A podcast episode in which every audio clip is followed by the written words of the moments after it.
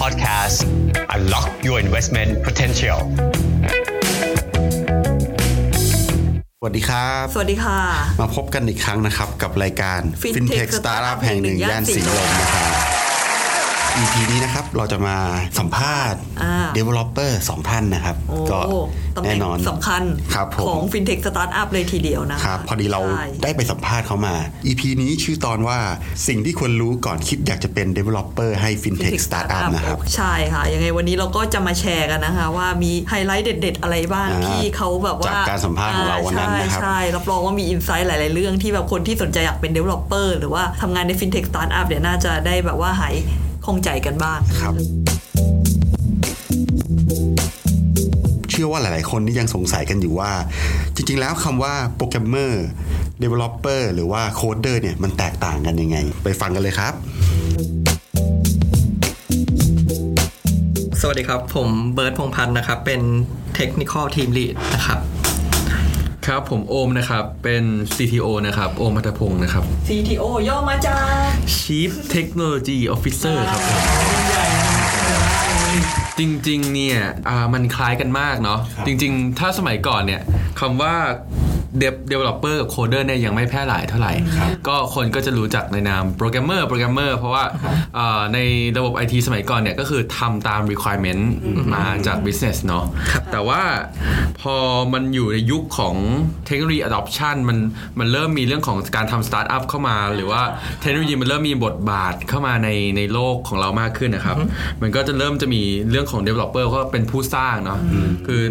เป็นผู้สร้างเป็นผู้พัฒนาระบบหรือแพลตฟอร์มต่างๆที่ที่ที่กลายเป็นอ่าแกนหลักในการทำ business นะครับครับ ส่วน coder เนี่ยก็จริงๆเป็นเป็นศัพท์ที่มา หลังๆนะ ใช่ใช่ครับมาเป็นการเรียกแบบสบายๆแบบ casual casual กันมากกว่าว่า เอ้ยคุณเป็น coder coder หรือเปล่า coder ไหมใช่ครับใช่ตอนนี้เราก็ได้รู้กันแล้วเนาะว่า ในตำแหน่งโปรแกรมเมอร์ d e v e l o p e r และ coder เนี่ย มันมีที่มายังไง ทีนี้เราลองมาดูกันเพิ่มเติมดีกว่าว่า Developer ใน FinTech Startup ที่นี่เนี่ยในหนึ่งวันเนี่ยเขาทำอะไรกันบ้างนั่นสินะฝั่งเขาเล่าประสบการณ์กันดีกว่า ครับว่าวันหนึ่งเขาทำอะไรกันบ้าง วันวันๆหนึ่งเราทำอะไรบ้างครับ อืมก็จะมีเล่นเอาไม่ใช่นะครับเล่นบอร์ดเกมบ้าง บอร์ดเกมบ้างอ่าครับผมการเราชีวิตการทำงานในหนึ่งวันมาถึงออฟฟิศปุ๊บอย่างแรกเราทำอะไรครับ โอเค ถ้าเราตัดภาพไปย้อนกลับไปตอนที่เราเป็น Developer เฉยๆ แล้วกันนะครับ ในเราตัดในโรที่เป็น Management ไปเนี่ย ในแต่ละวันเนี่ยเข้ามาถึงปุ๊บ เราก็จะมีการเช็คว่าอ่าในแต่ละสปินคือเราทำงานเป็นสปินเนาะปัจจุบันก็คือ เราก็จะมาเช็คว่าอ่าเรามีงานอะไรบ้างที่เราต้องทำในแต่ละสปินนะครับ อย่างในแต่ละวันก็คือเข้ามาปุ๊บก็จะเช็คว่าโอเค ตอนนี้มีงาน on hand อะไรเราบ้างครับก็เข้าไปเช็คว่าในตัว task นั้นๆว่าเราจะต้องเข้าไปทำอะไรกับมันดูรายละเอียดว่าทาง business เขาให้ข้อมูลมาครบหรือเปล่า ถ้าไม่ครบก็คืออาจจะต้องมีการ contact ติดต่อไปที่ business หรือว่าคุยกับเพื่อนร่วมทีมว่าเอออันนี้มันทำอะไรยังไงครับนะครับก็หลังจากนั้นก็คืออาจจะมีการไปเริ่มทำการ coding หรือว่ามี process อื่นๆ อย่างเช่นตรวจสอบโค้ดปัจจุบันว่ามันทำงานอะไรอยู่นี้ครับอันนี้ก็เป็นแบบ daily routineปกตินะครับเสริมคุณเบิร์ดนิดนึงครับ ก็นอกเหนือจากตรงนั้นแล้วครับ ก็ยังมีส่วนที่ต้องทำการรีเสิร์ชเพิ่มครับเพื่อเพิ่มความรู้อยู่สม่ำเสมอด้วย เพราะว่าเทคโนโลยีก็จะมีการปรับไปเรื่อยๆนะครับ ก็ในถ้าอย่างที่คุณเบิร์ดบอกถ้าตัดส่วนที่เป็น management ออกไปเนี่ย การที่เราเป็น developer แบบเพียวๆเลยเนี่ยยังไงเรื่องของการเรียนรู้เนี่ยสำคัญมากนะครับ ก็ก็จะต้องเผื่อเวลาไว้ตรงนี้ด้วยนะครับใช่คอัรันบนี้พูดถึงในในวันที่ทำงานในวันปกติอ่าในวันที่ทำงานใช่ปกติใช่แล้วอย่างเสาร์อาทิตย์ที่เราก็ทำด้วยหรือเปล่าครับ แล้วแต่อะแล้วแต่งานเร่งไหมฮะ งานเร่งไหมฮะแล้วแต่ถามแบบอ๋อไม่ใช่ครับก็คือถ้าสมมติว่าโอเค เรามีเวลาว่างเงี้ยในบางทีก็อาจจะศึกษาเพิ่มหรือว่าอ่าอาจจะลองทำในส่วนที่ไม่ได้เกี่ยวกับงานที่เป็นรูทีนเนาะอย่างเช่นอ่าแล้วถ้าถ้าเรามองเราบอกตัวเองว่าเราเป็น developer อย่างที่บอกก็คือเราเป็นนักพัฒนา เพราะฉะนั้นคือถ้าเราจะมาทำงานแล้วจบไปอะก็คงไม่ได้พัฒนาอะไรอืมก็คงต้องมีการศึกษาหรือว่าครับทำอะไรที่ไม่ได้เกี่ยวกับตรงงานด้วยใช่ครับอย่างนี้เวลาว่างเราเอาไปศึกษาเพิ่มอย่างนี้มีเวลาให้แฟนมั้างครับอะมีครับเนี่ยเดี๋ยวไปกินข้าวกับแฟนต่อนะครับแล้วเมื่อกี้ได้ยินคำว่าทำงานเป็น sprint อย่างนี้ช่วยช่วยอธิบายรายละเอียดลักษณะการทำงานให้นิดหนึ่งครับก็จริงๆ sprint เนี่ยคอนเซปต์จริง ๆ ก็คือมันมาจาก Agile Methodology นะครับก็คือระบบการทำงานที่มันที่มันไวต่อการเปลี่ยนแปลงนะครับ ก็คอนเซปต์ในในแก่นของมันเลยจริงๆ ก็คือการทำทีละน้อย ค่อย ๆ สมมุติว่าเราจะทำเอ่อ product ชั้นสักชิ้นหนึ่งเนี่ยครับแทนที่จะทำไปเลย 3-4 เดือน แล้วก็ค่อย deliver ไปให้ลูกค้าใช้เนี่ยเราแบ่งซอยฟีเจอร์มาเป็นย่อยๆ อย่างเช่น ทุกๆ2อาทิตย์ก็จะมีฟีเจอร์ใหม่ขึ้นไปทดลองใช้ ไปให้ไปให้ลูกค้าได้ลองใช้จริงนะครับก็มันจะเกิด feedback ได้เร็วกว่า แล้วก็เอามาเอา feedback ตรงนั้นนะครับกลับมาปรับปรุง Product นะครับแล้วก็คือแล้วถามว่าแล้ว sprint คืออะไรก็เนี่ยแหละครับรอบของการพัฒนาในการในการ deliver ในฟีเจอร์ต่างๆนะครับก็ปัจจุบันตอนนี้ฟิโนเมนาเราใช้อยู่ที่ประมาณ 2 สัปดาห์ต่อหนึ่งต่อหนึ่ง sprint นะครับผม หลังจากที่เรารู้แล้วว่าวันหนึ่งเขาทำงานอะไรบ้าง คราวนี้เราลองมาดูต่อว่าเขาร่วมงานกับทีมอะไรกันบ้างนะไม่ได้ไม่ได้ทำงานกันอยู่แค่ในทีมจะเหมือนของตัวจะเอเหมืองนของหรือเปล่า EP ที่แล้วหรือเปล่าที่ทีม Product เขาบอกว่าเขามี 3 วงใช่ใช่คุยกับแบบ3ทีมอันนั้นก็ต้องโคไปทั่วเลย แล้วดูอันนี้สิว่าแบบเขาต้องจะแบบไปคุยกับทีมครับเดี๋ยวลองไปฟังกันเลยว่าเขาร่วมงานกับทีมอะไรบ้าง และไปดูเลยสค่ะกิลการสื่อสารนี่มันจะเป็นหรือเปล่าเป็นไหมนั่นสิครับผมไปดูกันค่ะ โอ้ก็ทางฟิโลเมนาเองคือเราค่อนข้างเป็น flat organization นะครับ เพราะฉะนั้นเนี่ยส่วนใหญ่เนี่ยจะจะคุยตรงกันเยอะมากกับทั้งทาง business เองทั้ง product แล้วก็ส่วนของ UI UX ทีมดีไซน์นะครับ ก็เราจะมีเซสชันหนึ่งที่เรียกว่า BDT นะครับ ก็คือ Business Design Tech ตัวนี้เนี่ย ก็จะเป็นการรวมหัวกันเลย ระหว่างหัวของทั้ง Business เองของทั้งทีมดีไซน์เอง แล้วก็ทั้งทีม Developer ซึ่งเอ่อเป็นทีม Tech เนี่ย เข้ามาคุยกันก่อนที่จะเริ่มทำ requirement นะครับ เพื่อจะให้เรามั่นใจได้ว่าสิ่งที่เราทำเนี่ย มันครบในทุกๆมุมมองที่แตกต่างกันนะครับโอ เคค่ะคำถามต่อไปเนี่ยพอดีเนี่ยมีน้องๆเขา inbox ฝากมาถามค่ะ คนที่สนใจอะเขาถามว่าที่ฟินเทคแห่งนี้อะใช้ tech stack หรือว่าเครื่องมือในการ dev อะเขาใช้อะไรบ้างนะฮะอันนี้ก็สำหรับคนที่สนใจเลยคนที่คนที่ไม่ได้แบบมาด้านนี้เนี่ยอาจจะฟังแล้วแบบงงๆอะไรก็ลองฟังเป็นข้อมูลความรู้ไปก่อนเนาะแต่ใครที่สนใจก็ก็เตรียมก็ลองมาดูตัวว่าอ่ว่าเราว่าเรามีสามารถทำได้หรือเปล่าทำได้ไหมนะครับมีสกิลนี้ไหมนะคะ ไปฟังกันเลยค่ะ เยอะเลยครับก็คือในปัจจุบันก็คืออ่าโอเคเราเป็นสตาร์ทอัพนะเพราะฉะนั้นคือมันจะมี phase ที่เราเร่งการทำงาน หรือว่าในส่วนที่เรากำลังพัฒนาให้มันดีขึ้นนะครับ โอเคอย่าง stack ตัวโบราณโบราณแล้วกันเราก็มีโบราณครบเลยเลครัยบเหมือนกัน เราเริ่มใช่เราเริ่มตั้งแต่โบราณเลยครับ เราเริ่มมาตรงนั้นเลยนะเรายุคมีครบแบบขูดหินกันเลยขูดหินเลยโบราณแน่นอนคือถ้าเขียนเว็บถ้ามองอะไรไม่ออกหลักๆ เลยก็ PHP นะครับอ่าเราก็ยังมีอยู่นะครับครับ เป็นตัวหลังบ้านแล้วก็จะว่าสคริปต์ตัวที่เป็น jQuery อะไรพวกเนี้ยเราก็ยังมีใช้อยู่นะครับ อันนี้ก็ต้องบอกไป แล้วก็ส่วนในสแต็กใหม่ๆเนี่ยเราก็พัฒนามานะครับ มีทำเป็น service ที่อ่าเป็น Golang นะครับ ที่มีอยู่รวมถึง Node ก็มีบ้างนะครับ ส่วน Stack Front End ก็จะมีตัว Vue.js นะครับที่เราใช้เป็น core หลักอยู่ปัจจุบันครับผมครับผมอันนี้ก็คือเหมือนกันทั้งสองท่านเลย เหมือนกันครับบริษัทเดียวกันครับผมเหมือนกันครับแหมเออ รับคนเพิ่มอีกไหมมาครับมาครับเลยตอนนี้เปิดอีกแบบโอ้โหเรียกว่าอุ่นหนาฝาข้างมาเลยนะฮะตำแหน่งตอนนี้นะใคฮะรสนใจก็เข้าไปเปิดที่ HR เอ่อ fin www.phenomena.com/careers นะครับ หรือว่ากดตรงปุ่มสีเหลืองซ้ายบนในเว็บไซต์เราก็ได้นะครับ we need dev นะฮะ we need dev นะครับ เข้าไปดูได้นะครับ we need dev นะฮะ เปิดมาปุ๊บเจออย่างแรก เจอเลยนะเห็น ฮะ job description แล้วอย่าตกใจว่า โอ้โห อะไรเยอะขนาดนั้นทุกอย่างเรียนรู้กันได้ครับอยู่ที่ว่าใช่ครับ คุณอยากมาทำงานกับเราหรือเปล่าใช่อ่าขอแค่มี passion ใช่ เราครับ เราพร้อมที่จะสอนเนาะเราพร้อมที่จะเรียนรู้ไปด้วยกัน แล้วก็ที่ฟิโนเมนาเนี่ยเราเชื่อว่าการ experiment เนี่ยเป็นสิ่งที่สำคัญ เพราะฉะนั้นครับไม่ต้องกลัวว่าจะทำจะมาแล้วมาทำผิดมาทำอะไรนะครับ เพราะว่าทุกอย่างก็คือการทดลองแล้วก็ lesson learn กัน คุณโอมเคยทำผิดโอ้ยเยอะครับ อ๋อถ้าเราตรงนี้อีก session นะ ขอเขียนโทษครับโทษครับคำถามห นึ่งที่ผมคิดว่าน่าสนใจเลยทีเดียวก็คือ การเป็น dev ให้ฟินเทคสตาร์ทอัพเนี่ยมันแตกต่างจากบริษัทใหญ่ ๆ ตรงไหน อันนี้เดี๋ยวเราไปฟังจากคุณโอมกับคุณเบิร์ดได้เลยครับได้เลยค่ะ จริงๆอ่าผมว่าต่างนะครับ เพราะว่าอ่าผมว่าในในในมุมของบริษัทสตาร์ทอัพทั่วไปด้วยนะครับ ก็เดฟเนี่ยเป็นกำลังหลักสำคัญเลยในการขับเคลื่อน business นะครับ แล้วก็เดฟคนหนึ่งเนี่ยคงจะต้องไปคุยเยอะมาก แล้วก็มี ownership เยอะมาก สมมุติว่าทำ product หนึ่งหรือว่าฟีเจอร์ใหญ่ฟีเจอร์หนึ่งเนี้ยเดฟคนหนึ่งเนี่ยอาจจะ take owner ไปทั้ง product หรือหรือฟีเจอร์นั้นๆเลย เมื่อเทียบกับการที่ทำไปใน corporate ใหญ่ๆเนี่ยอะทีมหนึ่งอาจจะมีสัก 6-7 คนดูแล product เดียวอย่างเงี้ยครับก็ความรับผิดชอบหรือว่าการที่เข้ามา into ใน product เนี่ยมันน่าจะน้อยกว่า แต่ผมว่าในปัจจุบันเนี่ยทางบริษัทใหญ่ๆเนี่ยเขาเริ่ม adopt culture ของ startup เข้าไปแล้วนะครับ ผมคิดว่ามันก็จะใน enterprise เองมันก็น่าจะดีขึ้นเรื่อยๆ แล้วตอนนี้นะครับใช่ครับเสริมเสริมนิดนึงแล้วกันก็คือโอเค จากประสบการณ์ตรงที่เคยทำในคอร์ปอเรทมานะครับก็คือสิ่งที่จะต่างแน่ๆเลยก็คือเนื่องจากว่าองค์กรเราค่อนข้างแฟลตนะครับในการทำงานเพราะฉะนั้นก็คืออย่างสมมติว่าเราถือ owner โปรเจกต์ไหนเนี่ยคือ dev เองอะสามารถรู้ไปถึงพวก business ต่างๆ ขององค์กรได้เลยนะครับก็คือเราสามารถเข้าใจในทาง business แล้วก็เอามา apply หรือว่า dev ได้ดีกว่าที่เรารู้มาจาก requirement เป็นกระดาษอย่างเดียว นั่นเองนะครับผมอ่าอาจจะมีคนสงสัยมาว่าแบบการจะเข้าไปทำงานฟินเทคเนี่ย มันต้องใช้ความรู้ฝั่งไฟแนนซ์มากน้อยแค่ไหนครับนะ อันนี้เดี๋ยวลองไปฟังคุณโอมกับคุณเบิร์ดเล่าให้ฟังดีกว่า คำตอบก็คือไม่จำเป็นไม่นะจำเป็นฮะนะครับ ไม่จำเป็นนะฮะไม่จำเป็นนะฮะ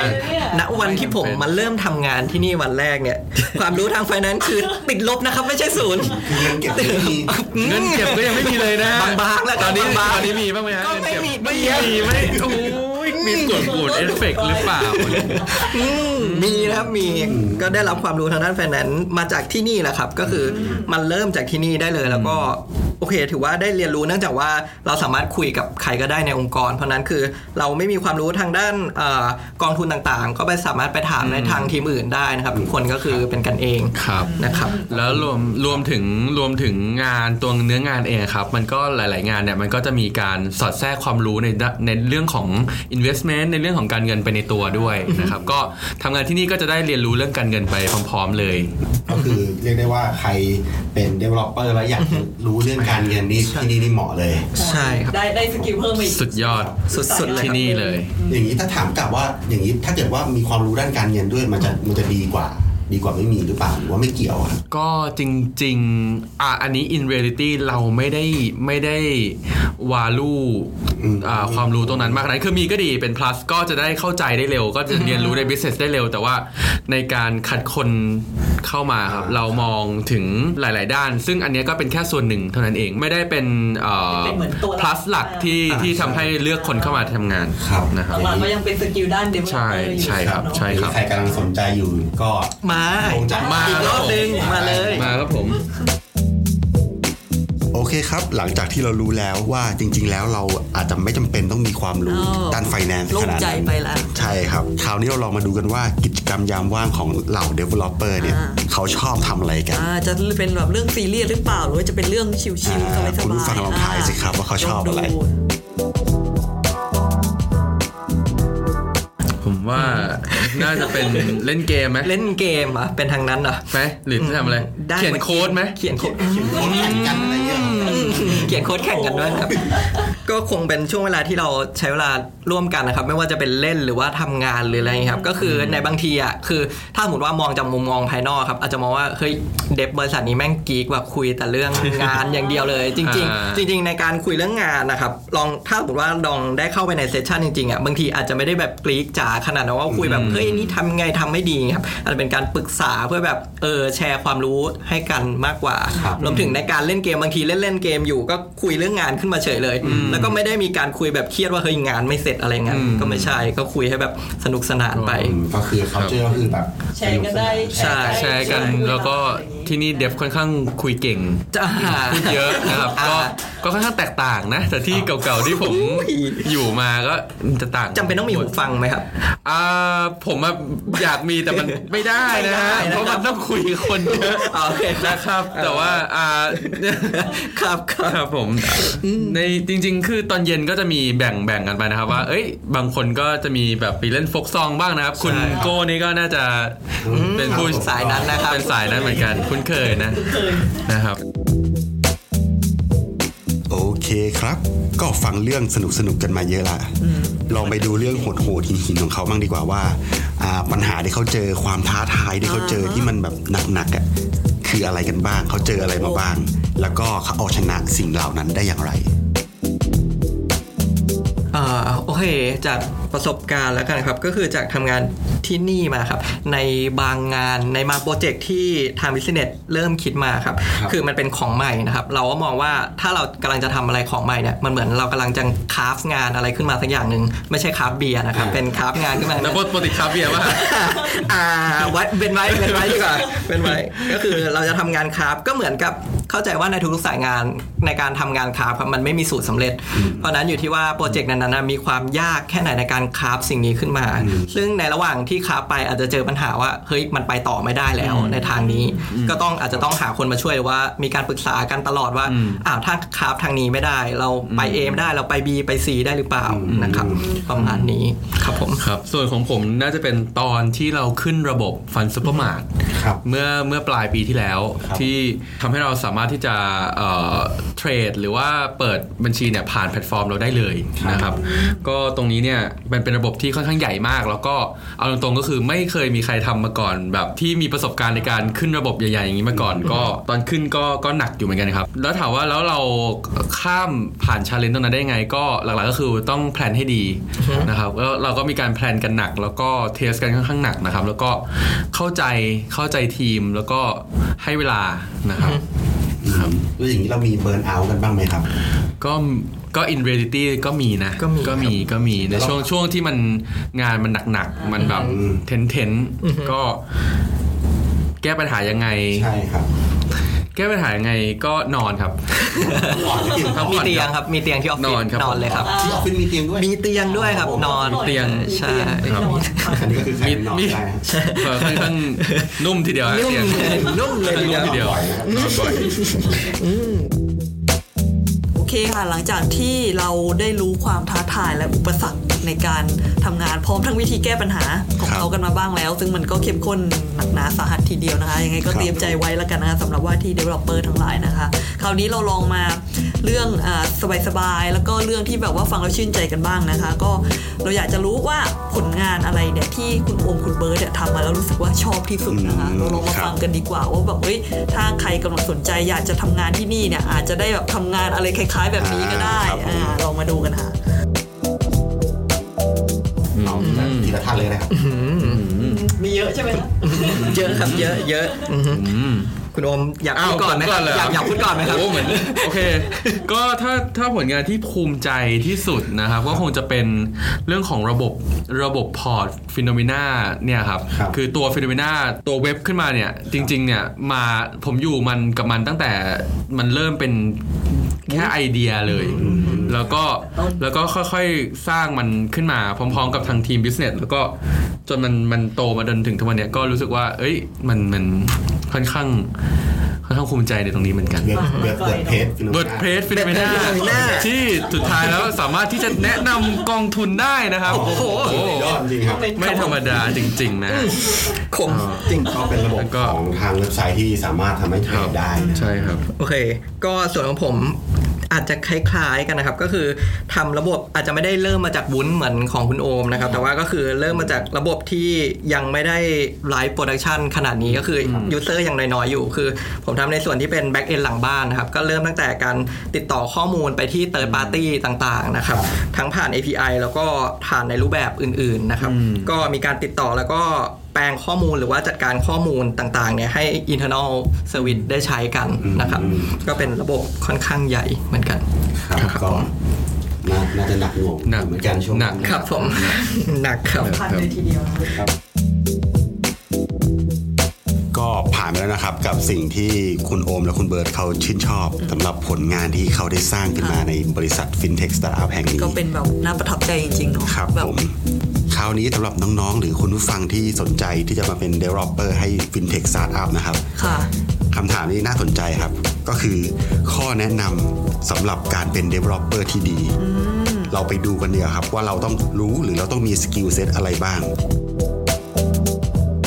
หลักๆเนี่ยก็คือต้อง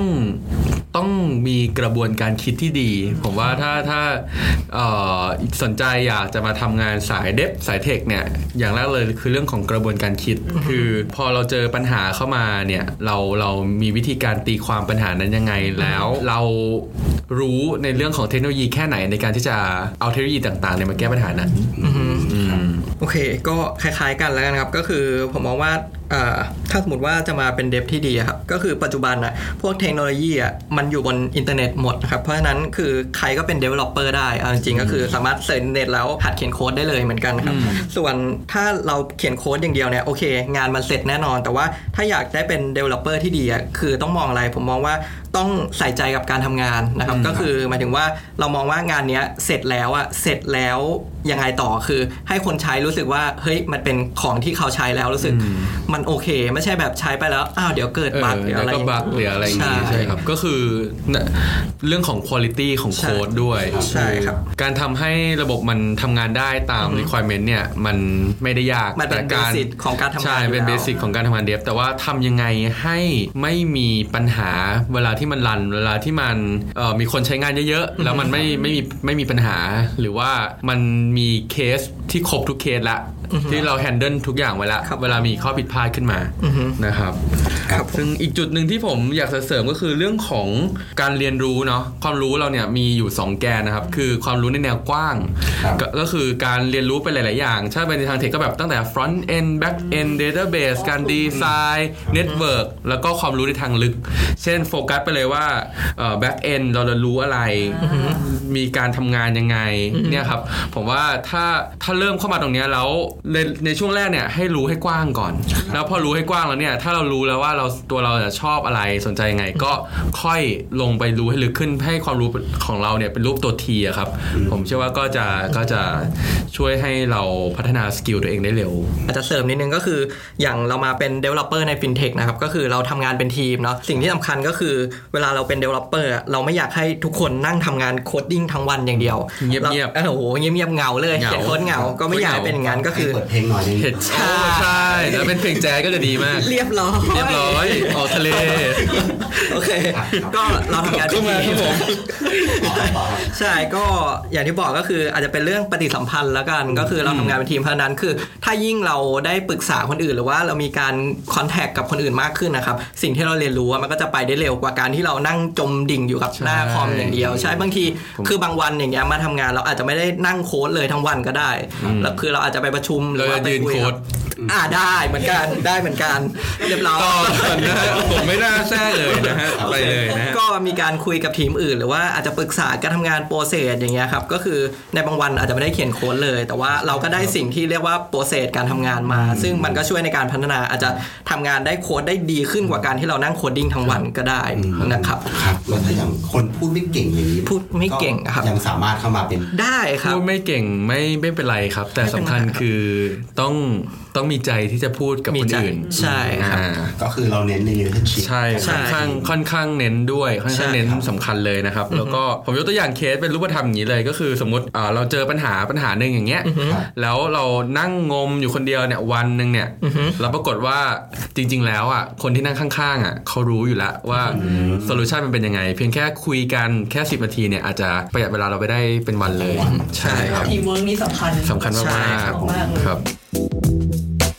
ก็ได้รู้กันไปแล้วนะคะสำหรับใครที่แบบสนใจอยากจะเป็น developer เนี่ยว่าต้องมีแบบทักษะอะไรบ้างต้องเตรียมตัวอะไรบ้างทีนี้หลายคนฟังแล้วอินแล้วแบบเฮ้ยอยากมาทำงานที่ fintech startup แห่งหนึ่งย่านสีลมเนี่ยอยากมาทำงานกับคุณโอมกับคุณเบิร์ตมากเลยครับอ่าเผื่อใครอยากจะมาสมัครงานมาเจอแบบด่านสัมภาษณ์ที่นี่นะคะลองไปฟังครับโพยข้อสอบกันดีกว่าเราว่าถามมาเผื่อให้แล้วอ่าถามมาเผื่อให้แล้วเผื่อจะได้เตรียมตัวกันถูกนะคะรับรองว่าถ้ามาสัมภาษณ์เนี่ยอาจจะเจอคุณโอมกับคุณเบิร์ตมาแบบเป็นคนสัมภาษณ์สัมภาษณ์นะคอ่ารับใช่ค่ะ ไปฟังกันเลยครับ โอ้ยข้อสอบนะฮะ ก็ถ้าสมมติคิดที่อยากจะมาเป็นเดฟนะครับ ไม่ต้องคิดเยอะครับทำเลยครับทำเลยแล้วครับสมัครเข้ามาเลย ยื่นมาเลยอย่างเงี้ย นะครับ hr at f i l m e n a com นะครัขายอีกแล้วอะ ขายไปเรื่อยนะฮะก็ ก็จริงๆอะเอาเข้าเรื่องเลยเขาเรื่องเขาเรื่องเขาเรื่อง มีข้อแนะนำไหมหลักๆ อย่างที่บอกเราเวลาเวลาเราเลือกคนเข้ามาครับ เราก็คงดูเรื่องของกระบวนการคิดเป็นสำคัญนะครับ แล้วก็ในเรื่องของ mindset ก็เราให้ความสำคัญพอๆกันกับเรื่องของเทคนิคเลยเอ่อเรื่องของการเติบโตสิ่งที่คุณคาดหวังมันอะไรกับการเติบโตขององค์กรไหมใช่หรือว่าการเติบโตของตัวเองกับการเติบโตของบริษัทเรามันเกื้อกันไหมหรือมันอะไรกับกันหรือเปล่า ตรงเนี้ยครับเรื่องพวกเนี้ยครับก็คงจะต้องต้องเป็นเป็นสิ่งที่สำคัญที่เราเอาไว้ใช้ในตอนที่เราอ่าเลือกคนเข้ามาทำงาน ก็หลังจากที่รู้แล้วว่าเราต้องเตรียมตัวยังไงนะครับค่ะก็มาถึงหัวข้อสำคัญของเราครับสำหรับก็วันนี้เลยอะไม่ถามไม่ได้เพราะว่าเดี๋ยวหาว่าเราแบบคลิกเบสหรือเปล่าอ่านจั่วหัวกดเข้ามาไม่เห็นถามคำถามนี้เลยใช่อะไรอย่างเงี้ยครับ ก็คือสิ่งที่ควรรู้ก่อนคิดจะเป็น developer ให้ fintech อ่า startup นี่คือหัวใจหลักของอ่า EP วันนี้เลยครับผมอยากจะลองไปฟังคุณโบมกับคุณเบิร์ดเขาอธิบาย ฟังเลยเลยค่ะผม ว่าจริงๆจริง ๆ อย่างแรกเลยคือ ด้วยความที่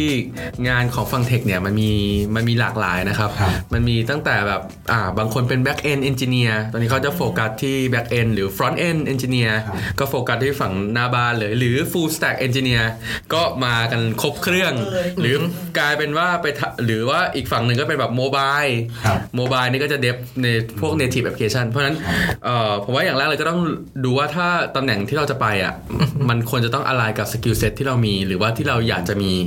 นะครับ แล้วก็อีกจุดหนึ่งก็คืออย่างที่พูดไปตั้งแต่ตอนแรกเริ่มเริ่ม session เลยก็คือเรื่องของกระบวนการคิด การที่เรามีโจทย์ปัญหาเข้ามาอย่างเงี้ยมีมีฟังก์ชันเข้ามามีเอ่อ ที่เราต้องไปหา solution อะอันเนี้ยเราต้องเราวิเคราะห์ยังไง เรามองยังไง เราเข้าใจปัญหานั้นไหมแล้วเรามีวิธีการที่จะไปเก็บ requirement เพิ่มยังไง หรือว่าเอ่อ break down มันออกมาเพื่อที่จะมา analyze ต่อยังไง ตรงเนี้ยครับผมว่าเป็นเป็นอะไรที่สำคัญด้วยด้วยความที่เราเป็น startup ด้วยครับ เราต้องทำในมุมของ system analysis เพิ่มเยอะขึ้นมากมากกว่า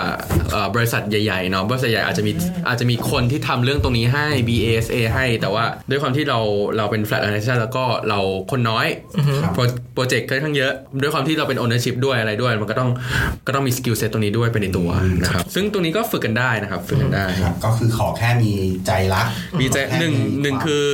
มีใจรักและสำคัญคือคุณต้องมีความเข้าใจในตัวเองว่าเราชอบอะไรเออเราอยากจะไปเป็นใครในอนาคตนั่นนะครับสำคัญแล้วก็หมั่นศึกษาพัฒนาก็พัฒนาตัวเองอยู่เรื่อยๆ เพราะว่าความรู้ทางเทคเนี่ยแค่ปี 2 ปีเนี่ย ก็ตามไม่ทันแล้วครับใช่ครับ ตอนนี้ผมก็เริ่มตามน้องไม่ทันแล้วนะครับตอนนี้ผมทำไมครับมาทำอ้วนเสร็จเยอะวิ่วิ่งงช้าช้านะฮะช่วงนี้กินเยอะไปหน่อยนะฮะโทษครับโทษครับไม่ใช่นะฮะโอ้ไปไม่ถูกเลย ลืมเลยเนี่ยครับครับก็นั่นแหละครับคือความรู้ทางเทคเร็วมากสิ่งที่เรารู้วันนี้อีก 3 ปี obsolete แล้วนะฮะบางทีนะฮะก็ก็ต้องต้องหมั่นเรียนรู้อยู่เสมอถ้าจะอยู่ในวงการสายนี้ใช่ครับใช่คฝารับกเพิ่มเติมสุดท้ายอีกนิดนึงครับ ก็คือโอเคจากที่มีได้ทำงานใน Developer มาในหลาย ๆ อย่าง อันนี้ก็คืออาจจะไม่ไม่ได้ต้องพูดถึง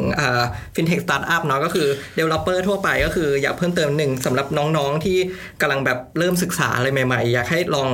เออศึกษาอะไรเพิ่มก็คือ อยากให้มองเรื่อง Fundamental ของอาในตัว Develop เองนะครับ ในเรื่อง Methodology ต่าง ๆ ซึ่งเข้าใจเหมือนกันเลยก็คือมองย้อนไปที่ตัวเองสมัยที่เรียนอย่างเงี้ยก็รู้สึกว่าแบบเออตอนนั้นก็แบบอะไรเนี่ยเรามาเรียนอะไรอยู่นะครับเรียนอะไรครับ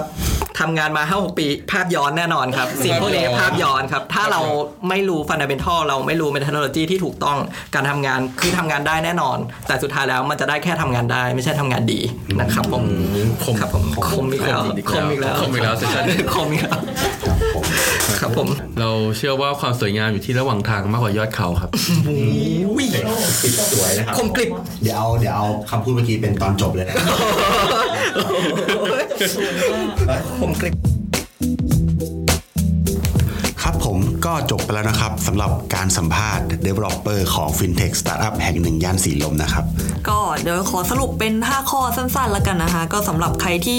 สนใจอยากจะเป็น developer ให้ fintech startup หรือแม้กระทั่งเป็น developer ทั่ว ๆ ไปเนี่ยอย่างแรกเลยนะคะ developer เขาก็แนะนำมาว่าอยากจะให้เราอะมีใจรักซะก่อนอ่าถ้าเรามีใจรักแล้วเรารู้ว่าเราชอบอะไรเนี่ยเราก็จะสามารถทุ่มเทให้กับมันได้ แล้วก็โฟกัสได้ถูกนะอย่างน้อยก็อาจจะรู้ด้วยว่าเราชอบการเป็น developer ในส่วนไหนอย่างอย่างที่สองก็คือ เราต้องพร้อมพัฒนาตัวเองอยู่เสมอนะคะแล้วก็พร้อมปรับตัวเรียนรู้เรื่องใหม่ครับๆตลอดเลย เพราะว่าอะไรเพราะว่าเทคโนโลยีมันเปลี่ยนเร็วมาก อะไรที่เราคิดว่ามันแบบไฮเทคตอนนี้แบบอินเทรนตอนนี้มันอาจจะออฟสลีมันอาจจะแบบใช่หมดยุคครับไปแล้วในอีก 4 ปีข้างหน้าเรียกได้ว่าแบบอะไรก็ตามที่เราเรียนในมหาลัยเนี่ยเผลอๆจบมาจะไม่ได้ใช้นะก็คือเราต้องแบบปรับตัวได้เร็วด้วยนะคะ อย่างที่ 3 นะคะก็คือการมีพื้นฐานความรู้ที่แน่นเนาะก็คืออย่าง developer ที่เราได้พูดคุยเนี่ยก็เขาก็แนะนำมาว่าสำหรับคนที่อยากเริ่มต้นเนี่ยก็คืออาจจะรู้กว้างๆก่อน รู้กว้างๆว่า developer เนี่ยส่วนใหญ่ทำอะไร แล้วก็ค่อยมารู้ลึกๆ ในส่วนที่เราสนใจเช่นว่าเราเรารู้ว่าเราชอบแบบการเป็นแบบว่า front end อะไรอย่างนี้ เราก็แบบมาลงแบบลึกด้านนี้เลย แล้วก็พัฒนาตัวเองเพื่อจะไปด้านนั้น และอย่างที่สี่นะคะก็คือการทำงานเป็นทีมเวิร์กเราต้องรู้จักทำงานกับผู้คนต้องแบบสื่อสารกับผู้คน โอเค ว่าแบบสมมติเราพูดไม่เก่งก็ไม่เป็นไร แต่ว่าเราต้องมีใจที่จะสื่อสารครับออยากจะสื่อสารกับคนอื่นอ่าพูดไม่เก่งไม่เป็นไรแต่ว่าขอให้แต่ว่าอย่าพยายามหลีกเลี่ยงอ่าอ่าอย่าพยายามหลีกเลี่ยงอย่าพยอย่าคิดว่าแบบเอ้ยฉันเป็น developer ต้องแบบคุยกับคอมอย่างเดียวอะไรอย่างนี้ครับหรือแบบพิมพ์โค้ดอยู่คนเดียวอันนี้ก็ไม่ใช่ เพราะว่ายังไงการมาทำงานในแบบสตาร์ทอัพอะไรเงี้ยมันก็ต้องแบบพูดคุยคือการสื่อสารทำให้เข้าใจกันได้เร็วขึ้น ใช่แล้วแล้วยิ่งแบบเป็นทีมเล็กๆอะไรอย่างนี้ด้วยยิ่งต้องสื่อสารใหญ่เลยนะครัคะบผมแล้วก็อย่างสุดท้ายนะสำหรับอันนี้เน้นสำหรับ fintech startup เลยก็คือ ยินดีด้วยอะสำหรับใครที่ไม่มีความรู้ด้าน finance หรือการเงิน ก็คือไม่จำเป็นต้องมีความรู้ก็ได้ครับอย่างน้อยก็สำหรับที่ fintech startup แห่งหนึ่งย่านสีลมเนี่ยที่เขาบอกว่าไม่จำเป็นต้องมีความรู้เรื่อง finance นะคะสามารถมาลุยได้เลยถ้าครับคุณคิดว่าคุณเจ๋งพอ แล้วก็แบบมีความรู้ด้าน developer เนี่ย แน่นพอแล้วก็แบบมั่นใจแล้วก็อยากจะทำในสิ่งนี้นะคะ ไม่จำเป็นต้องรู้เรื่อง finance มาก เน้นสกิลด้าน developer ให้เต็มที่เลยดีคกรับว่าผมนะคะและนี่ก็เป็นบทสรุป 5 ข้อ หลังจากการสัมภาษณ์ developer ของ fintech Tech startup startup แห่งหนึ่งย่านสีลมนะครับ ก็หวังว่าเพื่อนๆ พี่ๆ น้องๆนะครับ ฟังพอดแคสต์ EP นี้แล้วจะมีได้ไอเดียอะไรเอาไปใช้เอาไปพัฒนาตัวเองนะครับ ก็ยังไงวันนี้ผมโก้ทัดพงศ์และตานัญชยา ก็ขอลาไปก่อนครับ แล้วพบกัน EP หน้าครับ สวัสดีค่ะ สวัสดีครับ Thank you.